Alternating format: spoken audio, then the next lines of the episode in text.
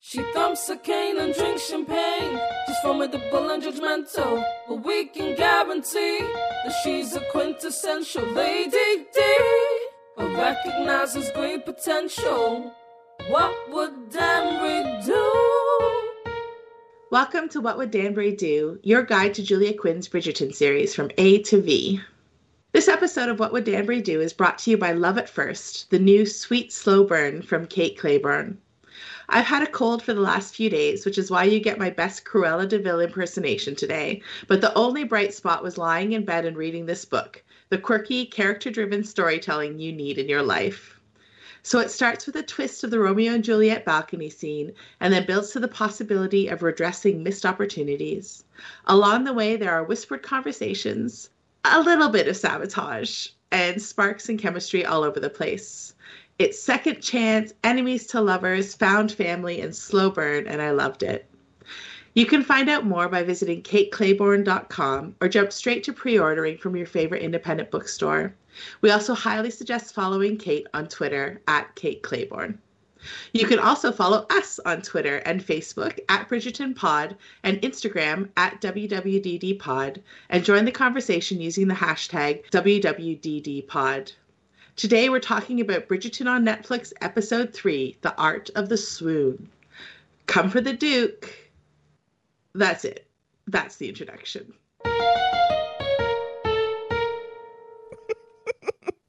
Because it's the masturbation episode. oh, you finished.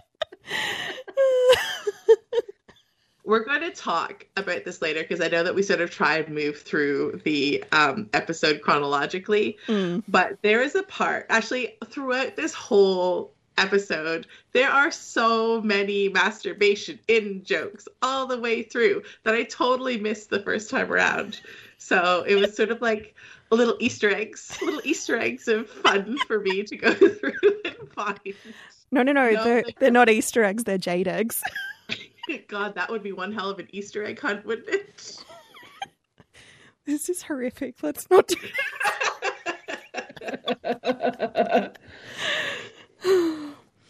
Both Daphne and Marina are finding husband hunting exhausting, but for very different reasons.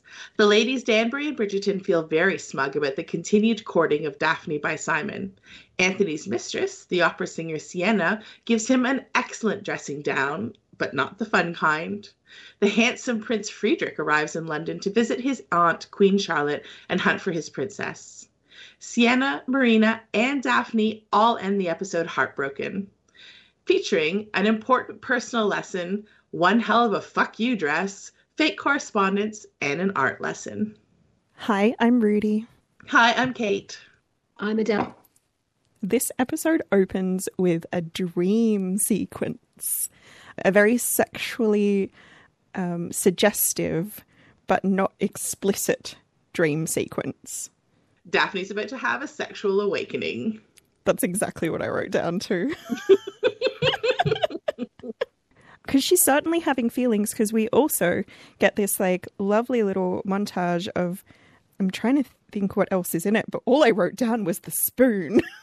We sort of learn a little bit about that Daphne's having a little bit more agency in her life because she's been allowed to reject three suitors that week alone. So she's clearly having loin feelings, but not about any of the people who are actually coming out to propose to her. And then we go to the spoon. I mm-hmm. do not find the way that he licked that spoon to be hot. I know that we haven't really had the big discussion about female gaze yet, but it like this is the sort of thing that I think of when I think about the female gaze because how how cliched and understood would it have been if we'd watched Daphne eat a banana, for example? You don't often get this kind of suggestive scene where it's clearly about women and giving women pleasure as opposed to and, and you know and that sexual awakening is about daphne finding pleasure and not necessarily about simon finding his pleasure in daphne I just, it's so bad. I was thinking Spoonalungus, but it's so stupid. I do like that they, they were Gunters though, like because if you've read historical romance, you know about Gunters. It's like the Vauxhall thing. Like We're getting all the hot spots of a historical romance. Well, I guess all the hot spots of Regency London, right? Yes, because that's a real place and time, which I sometimes forget.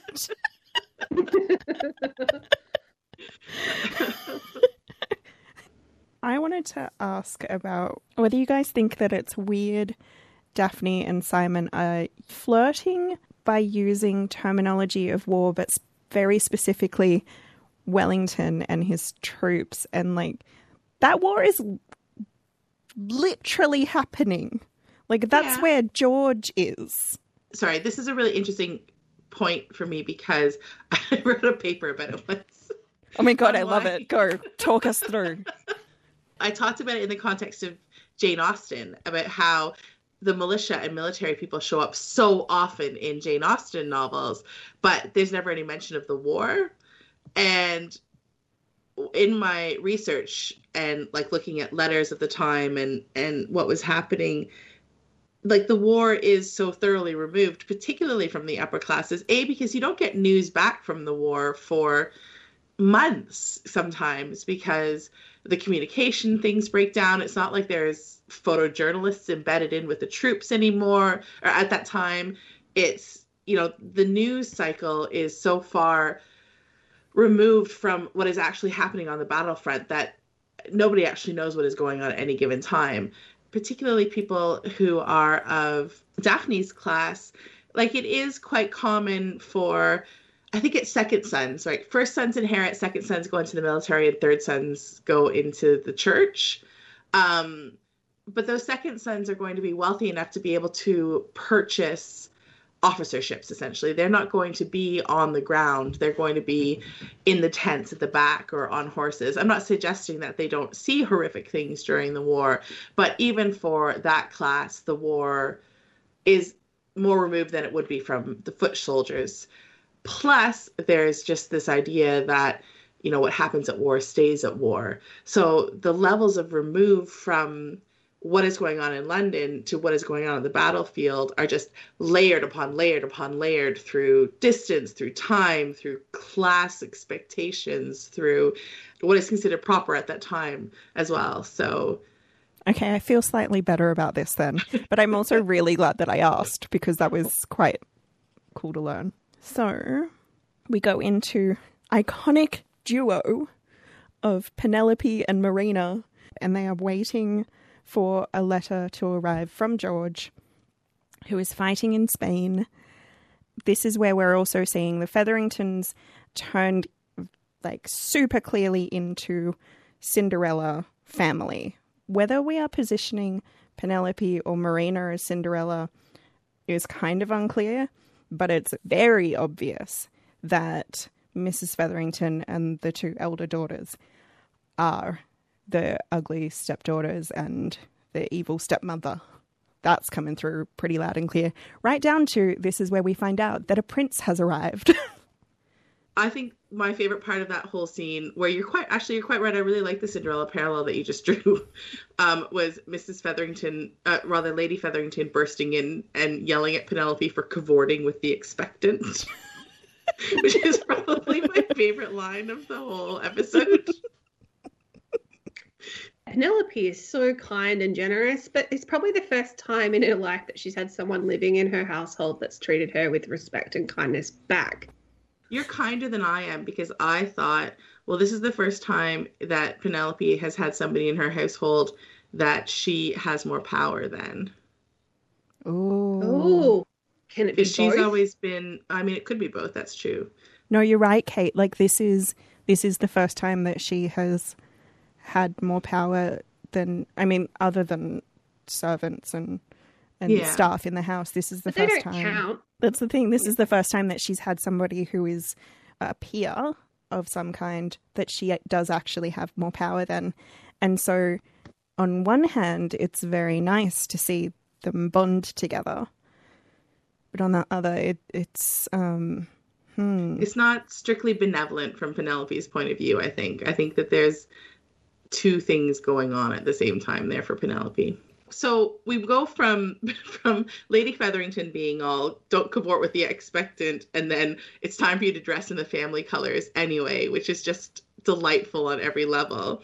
But one of the things I think that this episode did really well that I really enjoyed on the rewatch, apart from dropping tiny little sexual awakening jade eggs all the way through, is they, they kept Oh. doing these tiny little character exposition scenes that if you weren't paying attention, you wouldn't notice.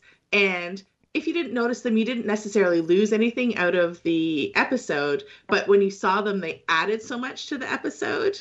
And one of them happens sort of in the first time that we see all the Bridgertons together for this episode, where they're all at, in um, In the the drawing, drawing room. room. Yeah, and Benedict is like sprawled across the whatever the Regency version of a couch is, the settee, I suppose.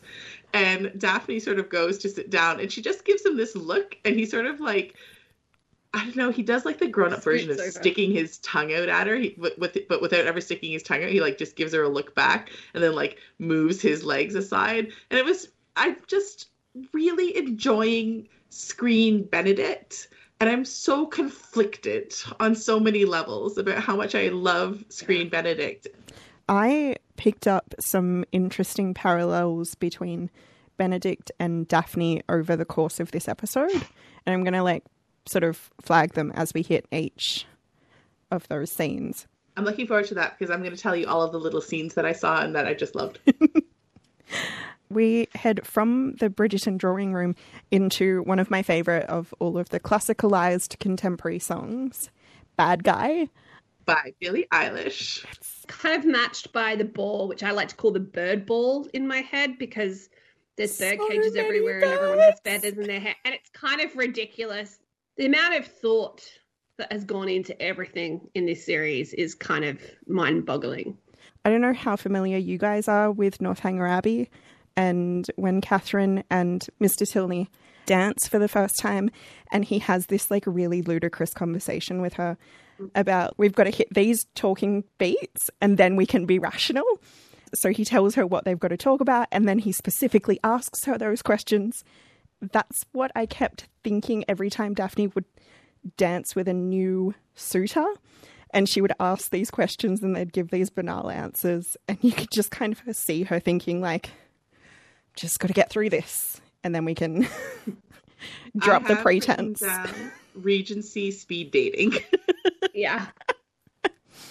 it was enjoyable, and I think look, it was it was really well done in terms of showing Daphne sort of absolutely single minded about what she wants out of the season and taking all of her advantages and just failing at, at every level until who arrives but the hot DJ from Pitch Perfect. Is that who Well, he is Yes, well, I don't know. Apparently, he's been in other things. That's what I know him from. So our poor prince arrives and, you know, causes a little stir through the ballroom. And then Daphne snorts daphne twice. daphne and simon give a running commentary of the prince doing the rounds and it is the actual cutest I mean, we we've all seen this the show before, so we know what's going to happen. But I think this is a really solid grounding for this idea that Daphne and Simon are friends, and that there's a lot that connects them outside of attraction. You know, there's that similar sense of humor. They can keep pace with each other. A lot of books and television shows sort of strive for banter and I think that you can write banter, but if the leads don't have any chemistry, it's never going to work. But I think this is banter. It works so well it, between these two actors, and the script does it really well. And it just creates this warm glow of affection for them because it's so very clear that they're enjoying their relationship as well.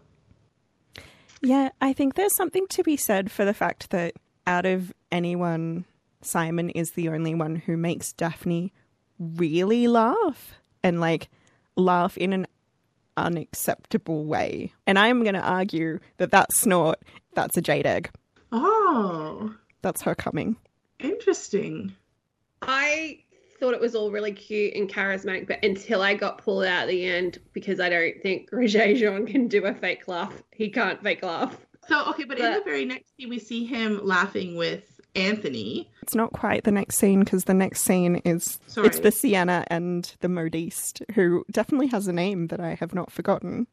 Genevieve. I think there's a lot of parallels between Genevieve and Sienna's friendship and what they're trying to set up between Marina and Penelope as well. Like I thought it was an interesting contrast between, you know, the friendship over here in the aristocratic classes versus the friendship that they have down here, sort of in the demi-monde. I mean, I, I agree that um, Genevieve being all like, all of these women focusing on their sewing, and I'm like, you're a fucking dressmaker. like, what do you focus on? But I liked. I thought I liked it a lot actually. I thought it was good to have that point of view of like they don't aspire to have that life, or maybe they secretly do, but it's about having agency and also pitying some of these women women for like the quality of their life that just sounds hor- horrifically boring to them and without purpose. So in that scene is when Sienna says that she is going to come up with a plan that will mean that she doesn't have to rely on Anthony. And that plan seems to suggest that she might proposition Simon. Is there a rule? Like, is there a rule among Regency bucks that you don't sleep with your friend cross swords? ex mistress? Like, is that like an ex girlfriend situation, or is like everything up? Everyone got syphilis probably because they didn't have a role. I also, in a contemporary setting, don't believe in that rule because people don't get to own other people. Well, yeah, I'm on board with that one too. Then we get to, I'm going to call this my actual favorite scene of this episode. And I'm not ashamed to say it, and it's, I'm fairly sure, lifted straight out of the book. It is Daphne and Anthony down in the kitchen to have a glass of warm milk, but they don't know how to light a fire. So. so they settle for cold milk, and it just. It's so endearing. For me, it's just nice to have those two actors having a scene with each other that isn't them being cross with each other and actually having a warm connection with one another, but also playing a little bit of the humor of it as well. Anthony knows, but Daphne doesn't know that they're currently sharing a similar situation because he does that like moony face and then something says something along the lines of, you know, sometimes people aren't meant to be together and then like looks aside and looks very sad. And Daphne, you know, just assumes that sh he's talking about her and Simon, but we all know that he's also talking about himself and Sienna as well. So there's a there's a shared heartbreak there, even though Daphne isn't aware that it's shared. Yeah, so we we head into the next day to Somerset House where a new wing has been opened up so that we can look at art. I think that this scene is quite interesting because we are getting a lot of different characters' take on art, and it is very much a window into who they are as people, as characters. So we do have like our proto feminist analysis from Eloise and Penelope, but we also have Benedict who is doing his like His meet cute moment. Strong opinions, no ability. yeah, um, which yeah is like Lady Danbury has encouraged him to insult an artist to his face. The way in I what is laughed, going to be man. the beginning of a beautiful relationship. I have such high hopes for that relationship. Please listen, Chris Van Dusen, because we need this to happen. And then, of course, there is Simon and Daphne who are having their conversation about a painting that Simon has donated that once belonged to his mother, and it is very much a metaphor.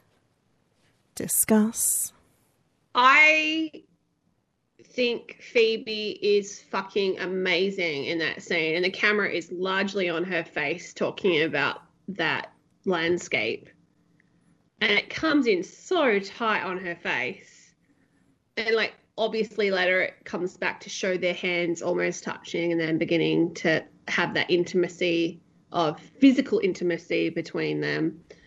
I kind of almost wish, and people would kill me for saying this, but we welcome hate mail. I Says you. I'm the one who reads the emails. On her, uh, directed to me at Snarky Wench.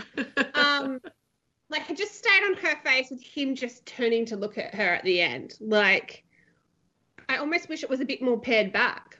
That the hands didn't actually touch. Oh, no, you're wrong.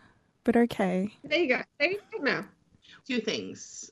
First, because when um, I basically I just want to show off here because I know something and I I think that my, uh, maybe other people may not know it.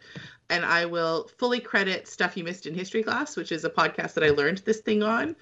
But Benedict says, you know, why wasn't this painting skied with the rest of the daubs? Skied is when you would place a painting up above the vision line of the people who were attending the exhibition because the paintings that were less accomplished or by less important artists would be placed highest up on the ceiling and thus not particularly able to attract the viewership or the attention from everybody else. And a daub is like a crude painting like you just sort of daubed paint onto the canvas. And i was like i know what that means i know what skied means and also benedict's being a dick here but that's okay because he and the artist are going to fall in love and it will all be forgiven. So, number one, I didn't know what those words mean. I thought it meant something different. But weirdly, I did know it, it was really kind of competitive about like where you were placed on the wall in a gallery. And there's a revisionist history episode about it. The first time that a woman was placed at eye level and given like a place of prominence it then didn't happen again for like another hundred years. and because also that's the episode that he did that features Julia Gillard. Former Australian Prime Minister Julia Gillard, our one and only female Prime Minister so mm-hmm. far. Sorry, I thought it was stuff you missed in history class. It may have been revisionist history. Both are great podcasts. You should check them out. One of them taught me what skied means. so now I am sharing it with you our listeners so you too can look like a pretentious wank next time it comes up in conversation. Are you done with your pretentious wank? You had two, didn't you? Oh, well, my second one was that there was another little scene there when Daphne arrives. And I think it's lovely that Gregory and Hyacinth sort of dash in first and then Daphne arrives and there's this teeny tiny little scene where the prince is talking with Cressida. He looks up, sees Daphne and like bolts. Just comes straight at Daphne. And again, it could have been like it was a split second of a scene, but it was so well done because the you know it it says a lot about the prince's interest and also sort of sets up what's going to happen a little bit later with Cressida.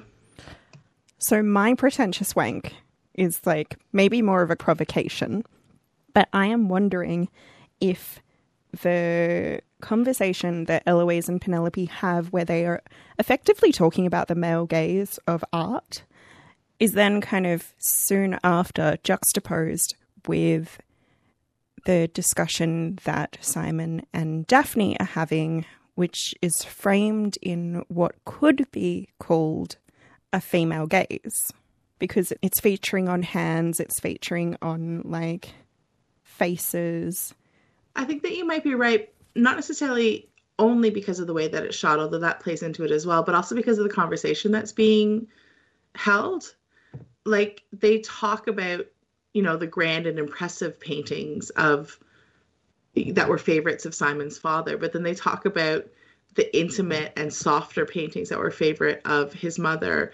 And rather than devaluing, I suppose, the quietness of that painting, they talk, uh, Daphne provides this analysis that underlines the importance of the painting and proves, I think, that it has a worthy place in this exhibition, even if it may be passed over as not as grandiose or as important as some of the other paintings that Simon may have loaned to the exhibition.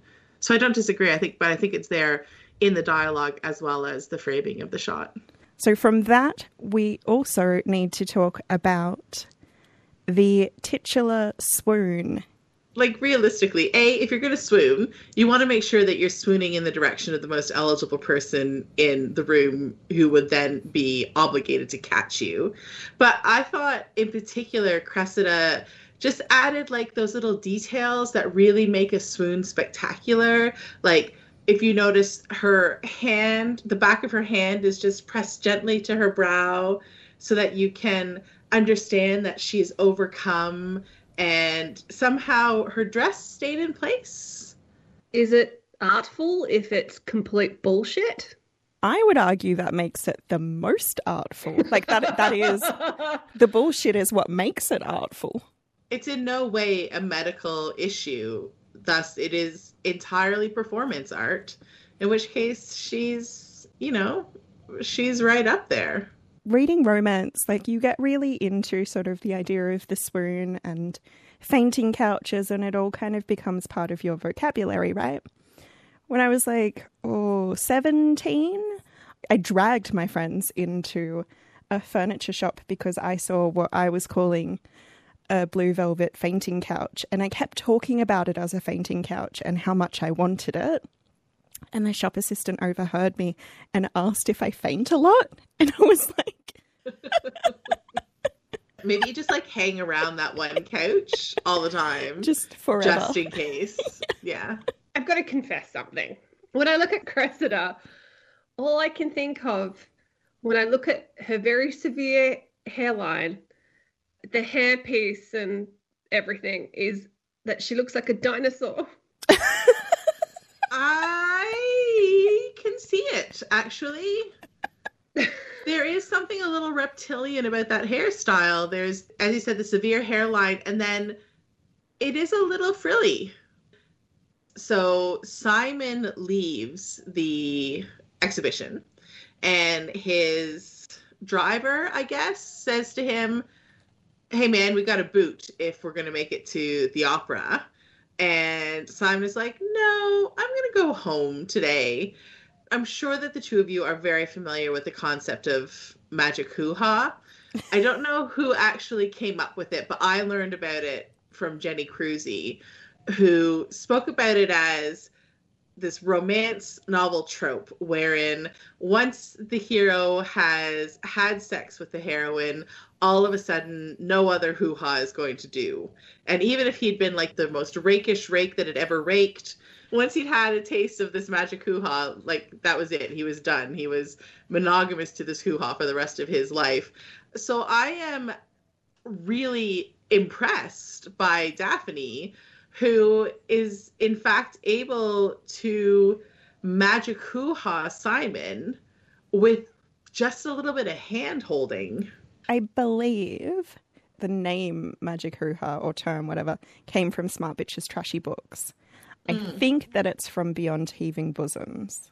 I mean, that's the thing we've just been talking about, yeah? Like, romance community does have a very interesting vocabulary and a way of communicating. We're a subgroup that has its own language. Because it was the Mighty Wang and the Magic Hoo Ha. Did you know that 82 million households tuned into at least one episode of Bridgerton on Netflix the first month it was available? And did you know that Bridgerton is based on a romance novel series by Julia Quinn? Lots of people who have never picked up a romance novel before are dipping in as a result of the Netflix adaptation. If you are one of those people who don't identify as a romance reader, but decided to read one or more of the Bridgerton novels as a result of watching the show, I am asking for your help. That's right, you. But who am I? My name is Andrea Martucci, and I'm currently working on a research project to discover how Bridgerton fans are engaging with romance novels and how they perceive the romance fiction genre. I am the host of a podcast devoted to unpacking romance novels called Shelf Love Podcast. And the reason that I'm interested in Bridgerton fans specifically is because this is a once in a decade opportunity where a romance text is part of a larger cultural conversation, which means that lots of new people all at once are giving romance a try.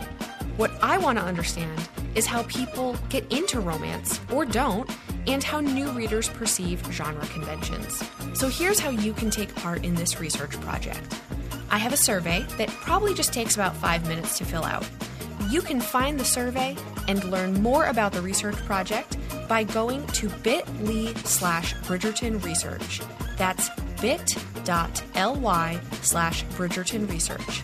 You can also find more information on my website, shelflovepodcast.com. That's bit.ly slash Bridgerton Research or shelflovepodcast.com. I'm going to be presenting this research at the Popular Culture Association Conference in June 2021, as well as discussing it on Shelf Love Podcast later this year. Thank you so much for helping with this project. I really appreciate you. That link, one more time, is bit.ly slash Bridgerton Research. This is a really small scene, but I am very interested in discussing it purely because of our bonus episode about gossip. The Queen is kind of berating the prince for not having caught the attention of Daphne Bridgerton. And I wrote down why does she care about Daphne? Because something that I can't quite let go of is that Queen Charlotte is a biracial monarch and her concern around Daphne and other debutantes like her, it feels like she is recognizing the precariousness of her own situation. Like, Queen Charlotte does not have as much power as this show wants us to believe. And the cracks show because of how, I guess, invested she is in the inner workings of like the lives of her subjects. I think you're really right. I think that that this is something that the show doesn't really address, although it's so interesting that it comes through in this way. I think that the show is sort of setting up Queen Charlotte as just almost a ridiculous figure a little bit in terms of, you know, she's bored and has nothing to do, so she meddles in the lives of her the aristocrats. And I think that the Queen's investiture in the matches of the season and in who is who is marrying whom creates a little tension in this idea that love can solve all problems. And I think that the Queen is working really hard to try and make it so that the power that was given to her in this opportunity is then cemented through the joining together of powerful families. Hmm. That's an idea I'm going to sit with for a bit. I mean, I don't think that the show necessarily thought about, thought about this. I don't actually. no, I, think, I, don't think so either. I, I think they've sort of treated her as very fickle. And but I, I think it's I, interesting that it can be there as well. That you could read that you can read Queen Charlotte as yes, being this sort of ridiculous, flighty Material character. Type. Yeah. Mm. But you can also look at it. Uh, uh we're going to talk about this a little bit later on because I want to talk about Lady Featherington in a similar way, in that you can read her in two different ways. And the show seems to be leaning towards one way. I think because it suits the tone of the show better and sort of the the purpose of the show to be fantastical and enjoyable and lighthearted, but there you there's definitely a reading that can be done underneath it that suggests tension and less social cohesion than the surface reading would would believe that it had. And you know that I always want to be like doing the deepest readings on the most frivolous work. Like anyway. That's my job. That's why I'm here. Okay. So, earlier, I said that there is an interesting parallel that happens between Daphne and Benedict across this episode. I wanted to talk about it a little bit because it is particularly interesting to me that Eloise is sort of like pivotal for both of these moments, and the way that she engages with Daphne is super different to the way that she engages with Benedict. So we have this scene of Daphne sitting at the piano and like working over and over and over a piece that we come to learn is her own composition. And at the same time, Benedict is sitting in somewhere else in the house with a sketchbook, sketchbook. and is drawing hands over and over and over and then scrapping them because they're not quite right yet. The way that Eloise talks to Daphne about practicing what is her art is incredibly dismissive and really quite harsh. And then later, we're going to hear her talk to Benedict about how he should just keep practicing and keep working at these drawings, these sketches that he's doing, because practice is how you get good. And he just, like, I was like, our baby feminist has some things she needs to work on. Well, yeah, but we skipped over the poverty scare tactic scene. So after Marina is very rude to a potential suitor at Somerset House, Lady Featherington takes her into a poor part of town where there are people who are they're sweeping their houses, they're not very well dressed. Um, and there are children sort of sitting in the street as a way of pointing out what Marina's future is if she doesn't start working with Lady Featherington to get herself secure and in a decent position. And it reminded me a little bit about Mrs. Bennet, who in Pride and Prejudice, of course, is also played as ridiculous, but is actually inc- incredibly clear eyed about the situation for her daughters if they're not married before their father dies. So Mrs. Bennet is played as ridiculous, and Lady Featherington is played as a villain. They're both approaching this situation in a way that speaks to their own knowledge and experience and recognition of what the future looks like for women who are not independently wealthy or who have a child out of wedlock or who don't conform to society's expectations and what those futures look like. And I think it's an interesting parallel between Marina, who has in fact gone ahead and done something that society has dictated that she is not to do. Mm-hmm. And Eloise, who just talks about doing things that society tells her not to do. I thought that was a really interesting parallel between two young women who are in a similar situation about wanting to press against what society expects them to do and the the way that their family structures are set up their support networks are set up but also an interesting parallel there between these older women in these regency stories who are often played as getting in the way of our young heroines mm-hmm. when realistically they're the ones who are actually approaching the situation with a good deal of sense there's also a line later that um Featherington says to her maid that this is just like getting her to realize that men are disappointing or something along those lines. You know that you're old when you're empathizing with the parent rather than just trying to do what's best for their children. Ariel, listen to your father. Juliet, you should have just listened to your parents, then we wouldn't be in this mess. um, so, Kate, where are we up to? Yet another jade egg is the answer to this question. and I mean quite literally, because so we have Simon and Daphne walking along, and Daphne manages to cajole Simon into telling her things that her mother has not told her about her own body and what a relationship between her and her future husband would look like. I actually love the setup of this earlier Violet has told Daphne that like the best marriages are where you marry your friend, right? And she says this to Simon, who is like, Are you trying to suggest I marry Anthony? And I just realized that that is a little bit what our DMs this week were.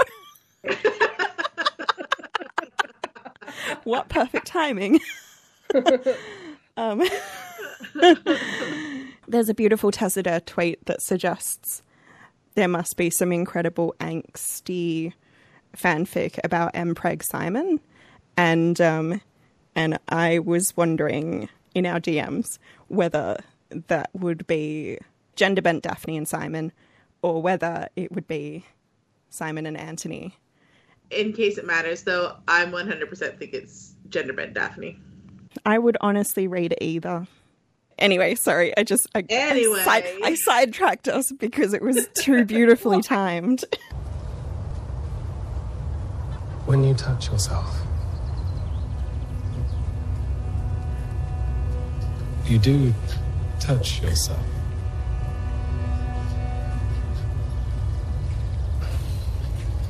When you are alone, you can touch yourself. Anywhere on your body, anywhere that gives you pleasure, but especially between your legs. And when you find a feeling you particularly enjoy, you can carry on with that until the feeling grows. And eventually you reach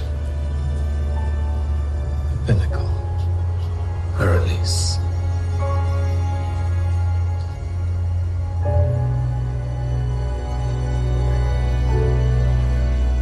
Should help you. Come. I know what the writers were doing right at that moment because it looks like he's saying, come, like, come along. But you don't talk about masturbation and then just say, and that should help you. And then add come as your next word and not know exactly what you were doing. This promenade is above and beyond the agreement that they had.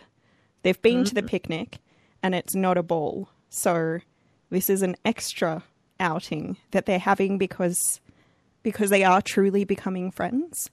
Also, he we finally get Simon unprompted giving Daphne a flower and he gives her that single rose And then all of a sudden, Daphne's music gets better. So after this, Lady Danbury tells Simon to stop wasting Daphne's time because there is a prince that is literally trying to get her attention. Meanwhile, Daphne decides to take her newfound knowledge and put it into practice. I'm always pro female masturbation on screen because we get a lot of like scenes that either discuss or show men masturbating in popular culture. There are a lot less of women. So yeah, so I'm I am always pro female masturbation scenes. But the more that I think about this one, the more reductive it begins to feel. the thing for me about this particular scene is that I think that they cared more about the aesthetic than they did about the experience. So they cared more about creating a vision of Daphne, you know, clutching ma- at her her nightgown and Yeah. the pretty music over overlaid and yeah you know, and she does like this very gentle touching of her shoulders beforehand. Like they're she creating doesn't really a- even touch her boobs and she's touching her whole bodice area like it's just weird you know that she's wearing this beautiful lace white nightgown like it's a very aesthetically beautiful scene which is disconnected from the actual physical and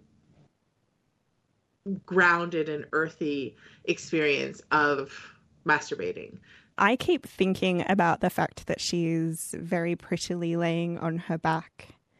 And you would be under the covers if you weren't sure about what you were doing like it's but also like that's a very open pose and a Mhm. pose that is very much for being watched or looked for at. being watched. Yeah, Yeah. yeah. I th- well, I think you're right because I think it switches the gaze away to again to for Daphne being watched. There was this interview I saw once with um, Ilana Glazer, who was in Broad City, and she was she was doing an interview about the show itself, but they were talking about female sexuality on the show in general, and she said that it was it was important for them to show that girls girls are sexual even without the male gaze that they can be horny just period just starting from their own bodies and their own desires not starting from some man looking at them i think that the way that this scene is shot doesn't honor that. I think that it is shot as if somebody is watching Daphne, as if she is performing Yeah. for No, somebody. It's performative rather than private. Mm. Mm. It's also, I mean, and this this is the romance novel of it all. The fact that she actually does manage to finish. It's there for the Violet joke as much as anything, but like this is her first time ever touching herself. I mean, our girl was primed though. She's Yeah, been yeah. primed for some time. it's a very look. I, I yes, but I also just sex in the Bridgerton universe is very quick. Okay, so at this point we're in the home stretch, and the whole ending of this episode is just a mess of heartbreak and different It people's is. hearts being broken. Simon and Daphne do have this conversation where she has masturbated, and now she's going to talk to Simon about. I don't actually even remember what. Well, they're About they should go at- somewhere other than Gunter's. Yeah, exactly. She says I have an idea, and I'm like, and I was like, "Ooh, what is your idea?" But then Simon, Progressively gets more brutal until the woman shatters in front of her. Yeah. yeah, So this is this is one of those moments where like oh I wanted to fucking throw something at him because and I know that this is the point. You're supposed to not like what he's doing. He doesn't like what he's doing. I'm having the right reactions. But like it just I oh it reads as a punishment for her having like having had some kind of sexual awakening when you think about it from Daphne's perspective she's talked to him about something that is like inappropriate. Then she's followed through on what he said to her. Now she's seeing him for the first time afterwards, and he's telling her, not just don't talk to me, not just I don't want to see you today, but we were never friends. Because that's the first time she really reacts is when sh he says we're not friends, and he realizes that's the in. Like he goes just hard at it. He just he didn't have to go that hard, Simon. I do appreciate they make him look tired, like he's considered this all night, what he's going to do. But dude, I think that what this is meant to be doing is foreshadowing that Simon is someone who will tell you a technical truth. In a, in a technical sense, we were never friends. In a literal sense, we were more than friends. And this is something that he's doing, and he's relying on her not understanding him to be able to get what he wants. oh, well played, Rudy. Mm, yeah, yeah. exactly. This is one of those moments that, again, we're just going to put on the table. and maybe revisit in the future. Yeah. Well, I mean, we're creating here a one of those parallels that the show likes so much again because we have the parallel of Daphne and Anthony in the kitchen drinking milk and Anthony saying, you know, it's possible it's possible to not be with somebody no matter how much we may wish it otherwise. And then both of them sort of step up to the romantic plate and put their feelings on the line and both of them get shot down by the object of their affection sort of very closely very close together or at least the show juxtaposes those scenes very close together But does Anthony have feelings? Jonathan Bailey plays as he's got tears in his eyes, and I'm like, I didn't really have any indication this was a meaningful relationship for like you. This Like, is the only way Anthony knows how to be in a Transactional? relationship. Yeah, like 100%. He has no idea of how to actually like sit down and communicate. Instead, he, he's doing the thing that he does all the time where he has no idea how to manage his emotions. So he tries to tamp them down until they explode all over all the other people in his life. And this is what's happened. He's he has i think i genuinely think he has feelings for Siena. He recognizes that those feelings are not conducive to the kind of future for which he has been groomed and for which violet has set him up and spoken to him about. Pushes them down pushes them down until all of a sudden he can't control them anymore. And then they splash all over poor Siena, who is literally just trying to live her life, and then she actually, you know, hands him his ass on a plate, and As is deserved.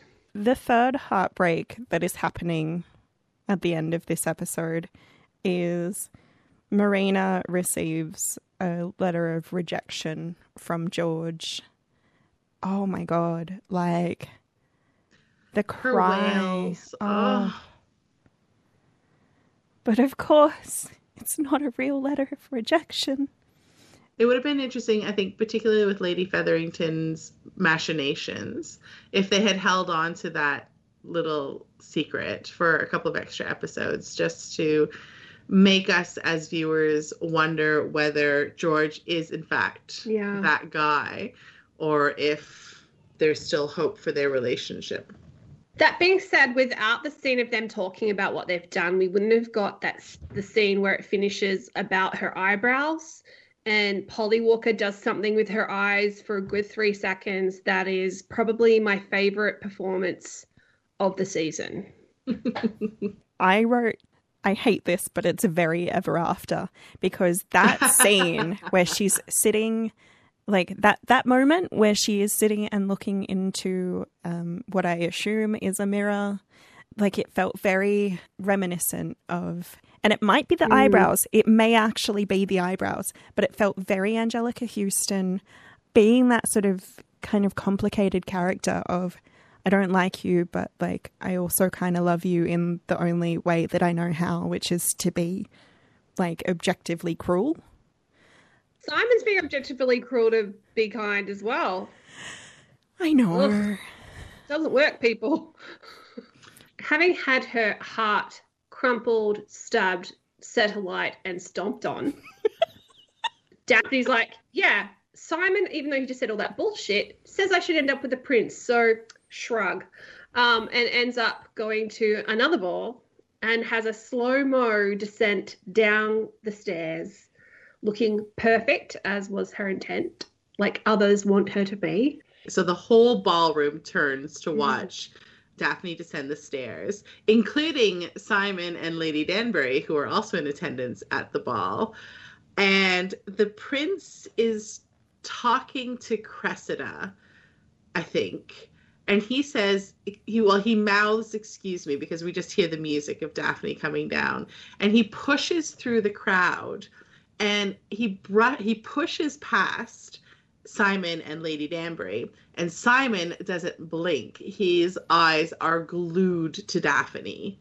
But Lady Danbury gives him the most impressive side eye that you have seen in this series thus far as he brushes past. So Simon is incredibly caught up in the moment, but Lady Danbury sees exactly what is going on.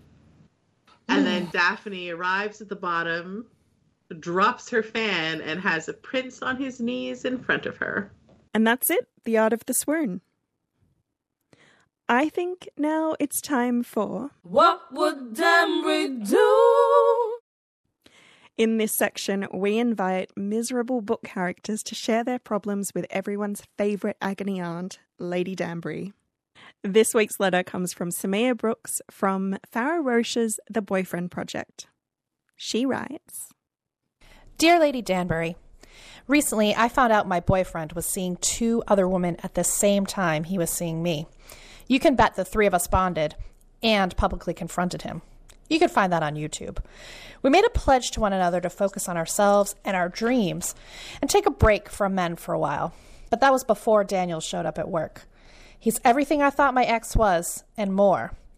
But if we pursue something together, I definitely feel like I'm going back on my pledge to my friends.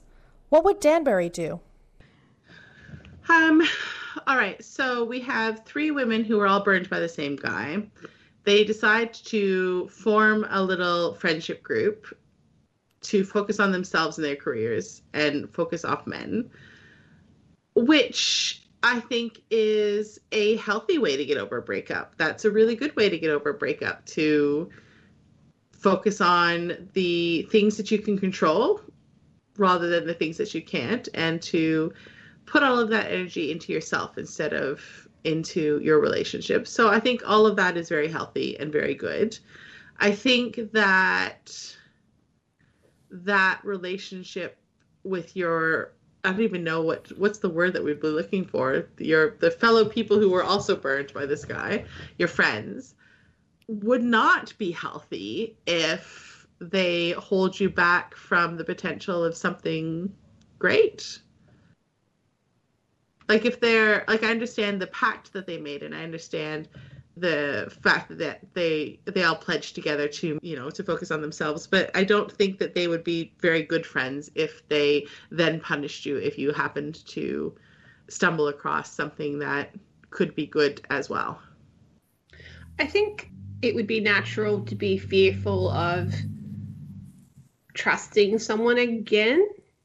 Um, but the point of this friendship was to give strength to each other. So you would hope that they would support you in